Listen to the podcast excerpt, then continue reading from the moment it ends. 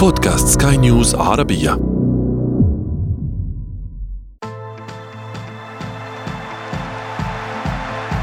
أثير الكرة.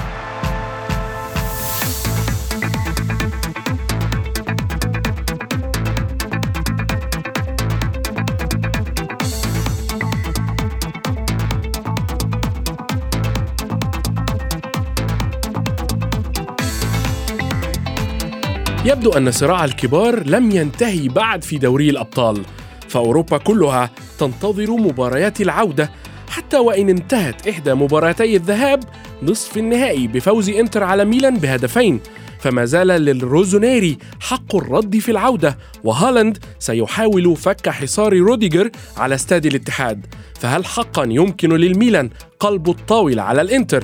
وهل يكمل مدريد نظرية النحس أمام الأندية الإنجليزية ومن الأقرب للتأهل إلى النهائي الأمتع منذ سنوات؟ هذه الأسئلة وأكثر نجيب عليها في حلقة اليوم من أثير الكرة. معي أنا محمد عبد السلام ولكن دعونا أولا. نبدأ من العناوين.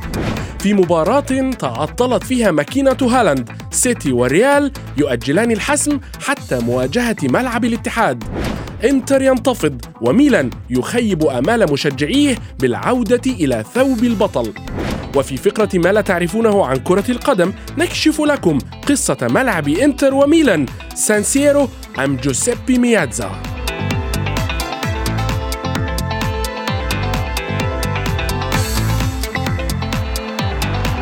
أثير الكرة.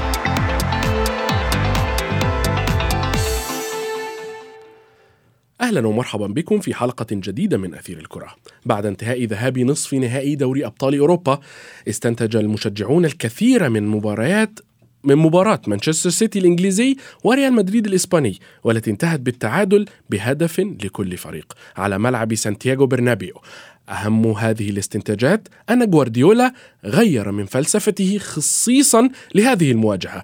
أما فيما يخص المباراة الثانية والتي انتهت بفوز إنتر ميلان على جاره ميلان بهدفين نظيفين أن عودة ميلان الكبير ليست قريبة.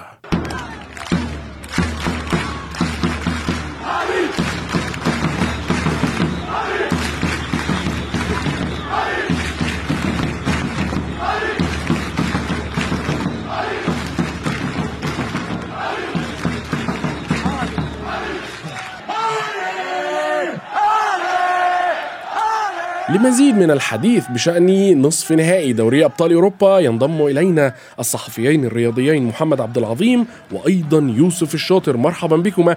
محمد دعني أبدأ معك. يعني ما هو اعتقادك؟ هل تعتقد أن السيتي قدم أداء مقنعا أمام الريال في ذهاب دور نصف النهائي؟ مساء الخير عليك محمد. مساء الخير على على ضيفك الكريم وعلى جميع المستمعين. بالتاكيد التوقعات قبل مباراة ريال مدريد ومانشستر سيتي إن مانشستر سيتي عنده أفضلية كبيرة مش أفضلية قليلة حتى على ريال مدريد وإنه في طريق نوعا ما مفتوح إلى إلى النهائي.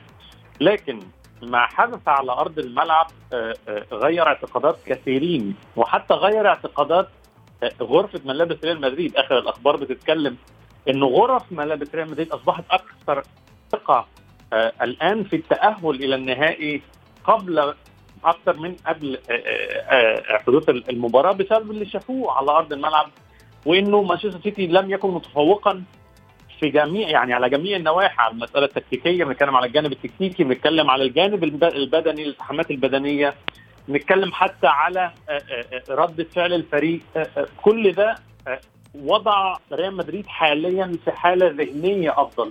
لكن برضه لسه مباراة الإياب لم تفشي بكل أسرارها. جوارديولا اتكلم بعد المباراة عن تغيير نوعا ما تكتيكي أو هو يعلم تحديدا ما سيغيره في مباراة الإياب. ممكن يكون في جوع أكبر بالنسبة للاعيبة مانشستر سيتي بعد بعد مباراة الذهاب اللي نوعا ما شفنا فيها لعيبة مانشستر سيتي محبطين من عدم زي ما نقول تحقيق الفوز.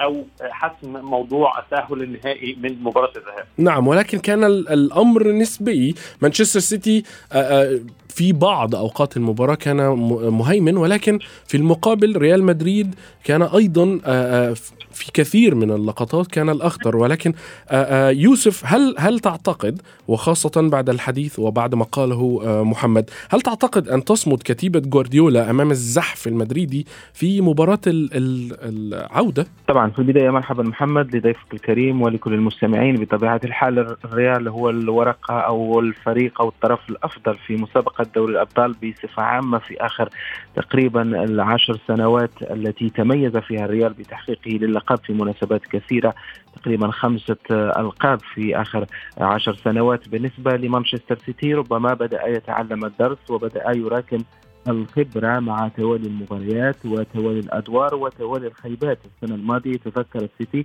كيف سيطر كثيرا على ريال مدريد في مباراة الإياب على ملعب سانتياغو برنابيو لكنه دفع ثمن البعض غياب التركيز في بعض اللحظات من روبن دياش أيضا من بعض المدافعين فرناندينو في الذهاب.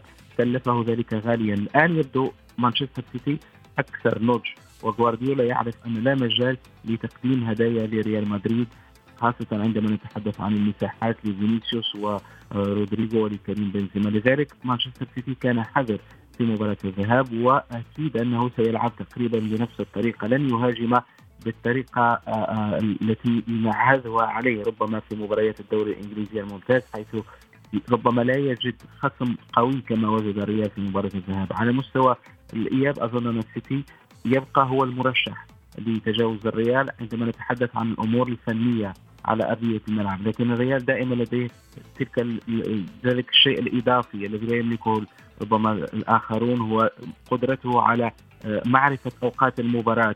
عندما يجب أن يدافع يدافع بامتياز وعندما يجب أن يضرب الفريق الآخر يعرف كيف يسجل الأهداف خارج أرضه. نعم سيتي تعلم الدرس، سنستكمل الحديث بشأن هذا الدرس ولكن بعد هذا الفصل ابقوا معي.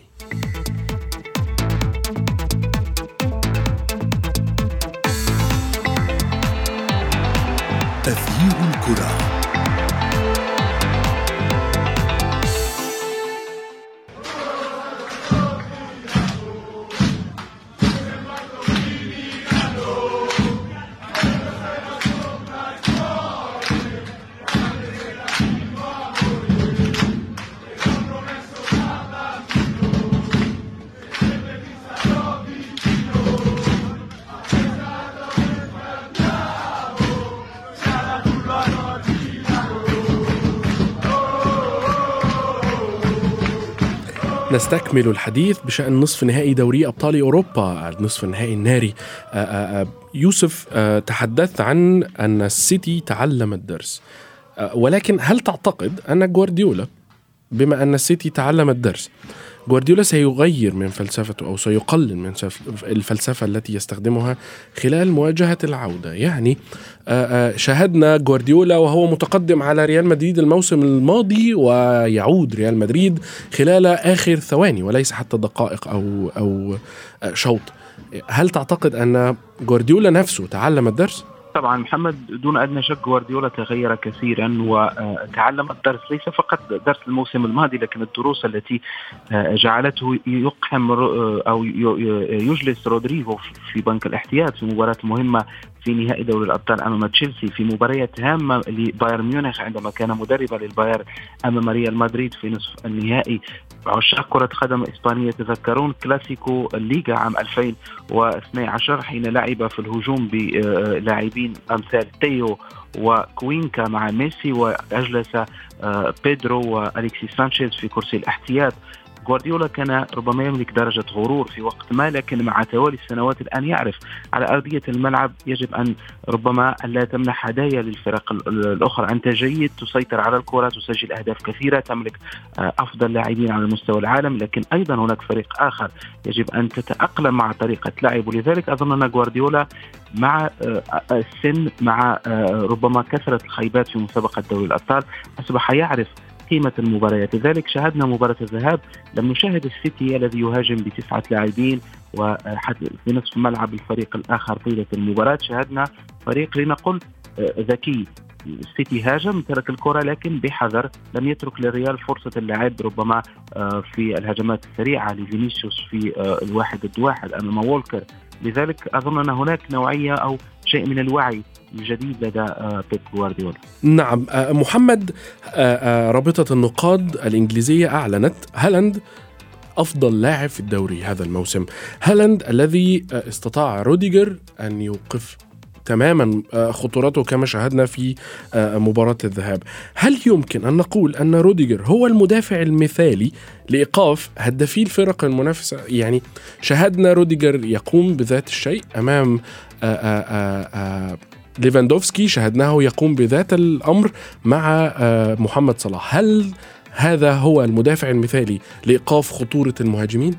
بالتأكيد روديجر قدم مباراة آه، ممتازة أمام أمام هالاند في مباراة مباراة الذهاب. آه، روديجر تطور حتى من أيام لما كان في روما وبعدها الانتقال لتشيلسي وغيره وبعدها إلى ريال مدريد.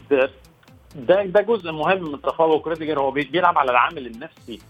وطبعا العامل البدني موجود لكنه العامل النفسي إنه بيخرج اللاعب عن طوره الطبيعي. يعني دايما هتلاقي دايما هتلاقي ما وراء الكواليس مستفز. مستمرة من روديجر آه بالظبط. آه خط تعمد آه خط تعمد إخراج المهاجم زي ما قلت عن وضعه الطبيعي. ده بيخرج المهاجمين عن آه آه, آه، زي ما نقول عن وضعهم. ده بيخرج المهاجمين عن تركيزهم. فده عامل مهم. لكن مباراة ذهاب وإياب تعني إنه في فرصة ثانية لهالاند، تعني إن هالاند ممكن يكون عارف نوعية المهاجم اللي بيلعب آه، نوعية المدافع اللي بيلعب عليه. فبناء عليه ممكن يغير من طريقته أو ممكن آه، آه، ما يقعش في نفس الخطأ مرة أخرى وهو ورا ورا ورا روديجر التركيز على المباراة كلها حاجات مهمة كلها عوامل نفسية آه، آه، مهمة بتلعب على تفاصيل نعم. صغيرة المباراة حاجات زي كده وبتوضح التفوق سواء دفاعي أو هجومي للمهاجم. نعم. محمد ألا تعتقد أن في هذه المباراة وخاصة بعد الح... بعد ما قلته تحديدا آه، ألم يكن من الأجدر لجوارديولا أن يدفع بألفاريز إلى جانب هالاند لتخفيف الضغط الدفاعي عليه والحصار الدفاعي على هالاند؟ وارد كان ممكن يدفع بألفاريز لكنه كان هيضحي بلاعب في خط الوسط. وخط الوسط لو لو تركوا بالنسبة بالنسبة لريال مدريد توني كروس آه، مودريتش فالفيردي ممكن كانت النتائج تكون سلبية. جوارديولا كان متحفظ نوعا ما. يعني جوارديولا يعني إحنا دايما متعودين على جوارديولا إن هو غير متحفظ.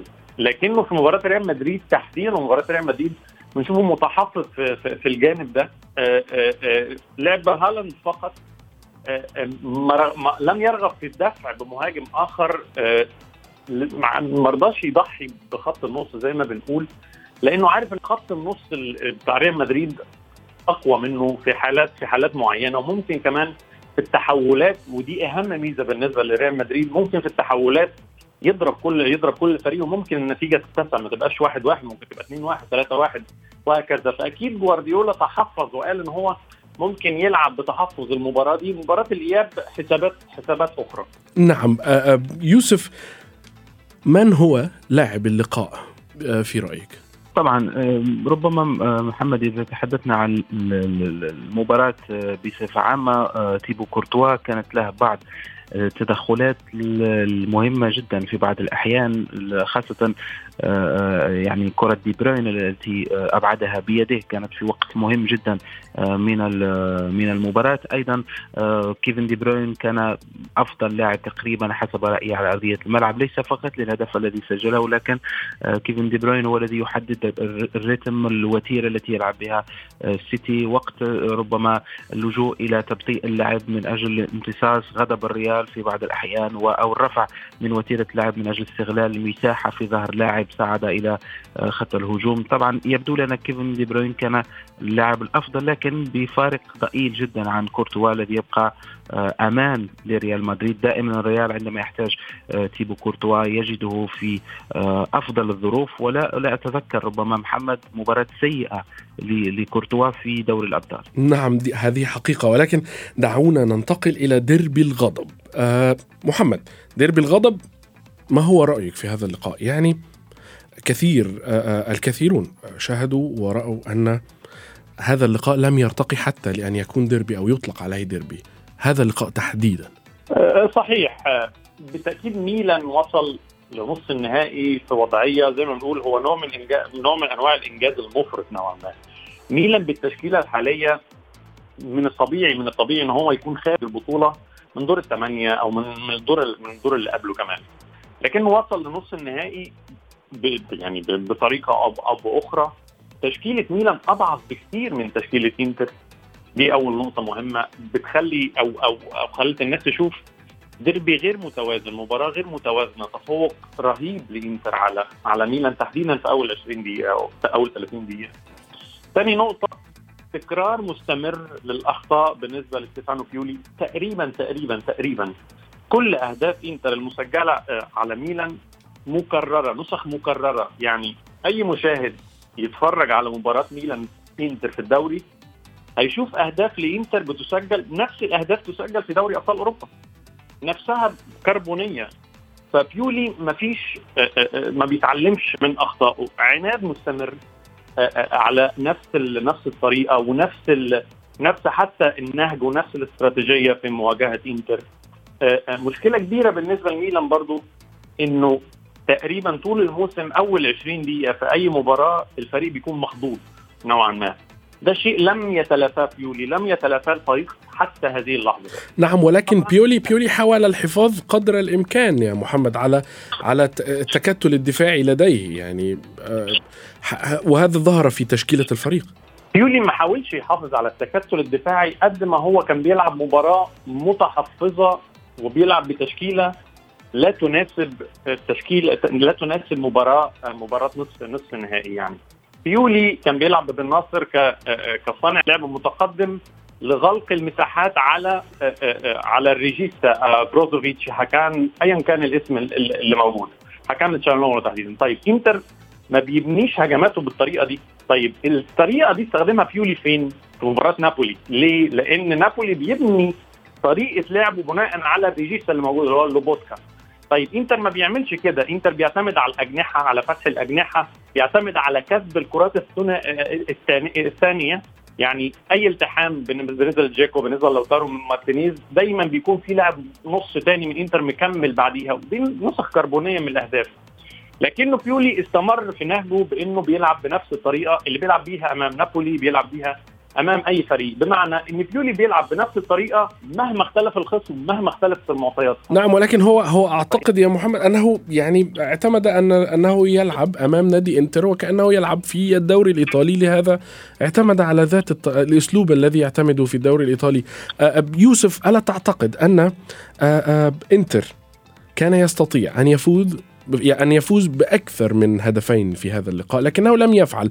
لماذا في رأيك لم يفعل إنتر ويسجل أكثر من, من الهدفين ويضمن التأهل منذ البداية؟ طبعا محمد بكل تأكيد إنتر كان بإمكانه إنهاء المباراة منذ الذهاب منذ 30 دقيقة الأولى أن يسجل أهداف كثيرة لكن آه، في بعض الأحيان ربما سوء الحظ آه، التي الذي لازم بعض اللاعبين. لوتارو مارتينيز لم يكن لنقل في يومه الأفضل وفي آه، حساسيته مع الشباك الجيدة التي تميز هذا اللاعب. الرائع الإنتر سدد كثيرا على المرمى حاول كثيرا لكن في بعض الكرات ربما عندما تتقدم بهدفين دون رد في أول آه، تقريبا عشر دقائق من المباراة. هناك إحساس شيئا ما بالاستسهال أو بأن المباراة صارت ملكك وتستطيع أن تسجل في أي آه، وقت تريد. وهذا أمر ربما سيء.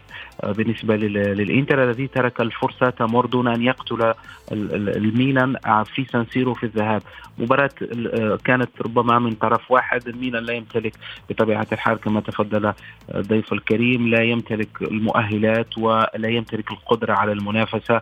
الميلان الذي يدافع بلاعب كسيمون كاير الذي تقريبا في نهاية مشواره الكروي لاعب ككالابريا آه، توموري. صحيح ما زال شاب لكن يبدو أنه لاعب محدود في الهجوم إبراهيم دياس آه، لم ينجح في السيتي لم ينجح في ريال مدريد طبعا هناك هل كان سيختلف الميلان إذا ما تواجد لياو في هذا اللقاء؟ لا أدري محمد ربما لياو يضمن لك على الأقل ربما محاولات وعندما في الربع الأخير ولكن ليس في الربع الأول من من الملعب. طبعا كيف ستصل الكرة إلى لياو لأن الميلا لديها مشكلة في بناء اللعب في امتلاك الكرة في الاحتفاظ بها. وواجه فريق ربما الإنتر. لا يحب امتلاك الكرة الإنتر يلعب لعب مباشر. فحتى أمام فريق لا يحب الكرة ميلان وجد صعوبات كثيرة في بناء اللعب. نعم شاهدنا آه، آه، أو هناك من قال أن هناك عشوائية في اللقاء سواء من الإنتر الذي فاز أو من ميلان الذي خسر. آه، محمد هل تعتقد أن العشوائية في الأداء تعطي أفضلية لفريق على الآخر؟ يعني هناك من يقول أن إنتر إذا تأهل إلى النهائي سواء قابل سيتي أو ريال مدريد عشوائية الأداء ستمنحه الأفضلية على النادي الآخر.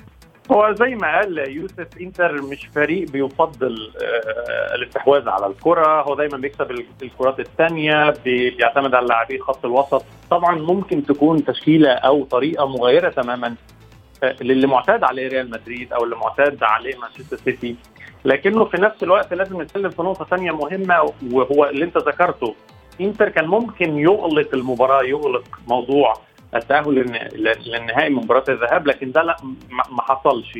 ده ما حصلش لأنه ده برضه مشكلة عند إنتر حتى على مستوى على مستوى الدوري إنه وقت حتى ما بتكون عنده أفضلية ما بيقدرش يغلق المباراة. في مباريات كتير آه، بتكون عنده المشكلة دي وده بيسمح للخصم إن هو يرجع. دي مشكلة ممكن تواجهه في الحقيقة أمام السيتي أو الريال لأنه نعم. فريق بحجم السيتي أو فريق بحجم الريال سيعاقبك بكل تأكيد. بالتأكيد. يعني بكل تأكيد محمد يعني يبدو أن مباراة مباريات العودة لنصف نهائي دوري أبطال أوروبا ستحمل لنا الكثير وأيضا لم يحسم بعد حتى الآن من هو المتأهل إلى النهائي ولا لا لا, لا يمكن أن نعرف أو نجزم بما من هم آه، الناديان الذين آه، سيوصل آه، سيصلا إلى النهائي.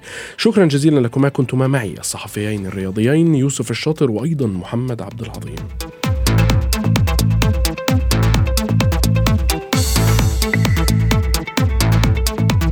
في خضم الحديث عن ديربي الغضب، ديربي ميلان الذي اكتسب الثوب الأوروبي في نصف نهائي دوري الأبطال لفت مسامع المتابعين إسمان لملعب اللقاء.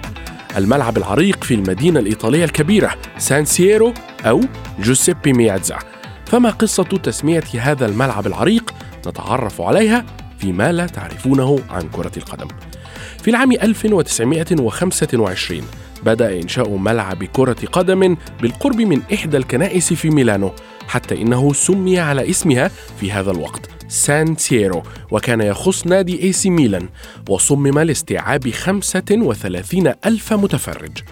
أول مباراة أقيمت على سان سيرو وقتها كانت بين ميلان وجاره إنتر وانتهت بفوز كبير للنيراتزوري بستة أهداف مقابل ثلاثة للميلان في سبتمبر من العام 26 وفي عام 49 قرر إنتر أن يشارك ميلان في ملعب سان سيرو وذلك قبل توسعته لتصل طاقته الاستيعابية إلى 80 ألف متفرج في العام 55 ليصبح في ذلك الوقت أكبر ملاعب أوروبا على الإطلاق. وفي العام 79 بدأت فكرة تغيير اسم الملعب وذلك بعدما قرر مجلس بلدية ميلانو تغيير اسم الملعب من سان سيرو إلى جوزيبي مياتزا أسطورة منتخب إيطاليا وأحد رموز نادي إنتر في ثلاثينيات وأربعينيات القرن الماضي. هذا القرار وعلى الرغم من أنه اتخذ بعد موافقة الناديين عليه إلا أنه أغضب جماهير الميلان وذلك لأنها تعتبر مياتزا رمزا من رموز الإنتر رغم مشاركته مع ميلان في 37 مباراة وتسجيله لتسعة أهداف. ولهذا ستجدون دائما مشجعي ميلان يطلقون على الملعب سان سيرو أما مشجعو إنتر يطلقون عليه جوزيبي مياتزا بهذا نكون قد وصلنا وإياكم إلى صافره النهاية من حلقة اليوم. انتظرونا في حلقات جديدة قادمة. كنت معكم أنا محمد عبد السلام. إلى اللقاء.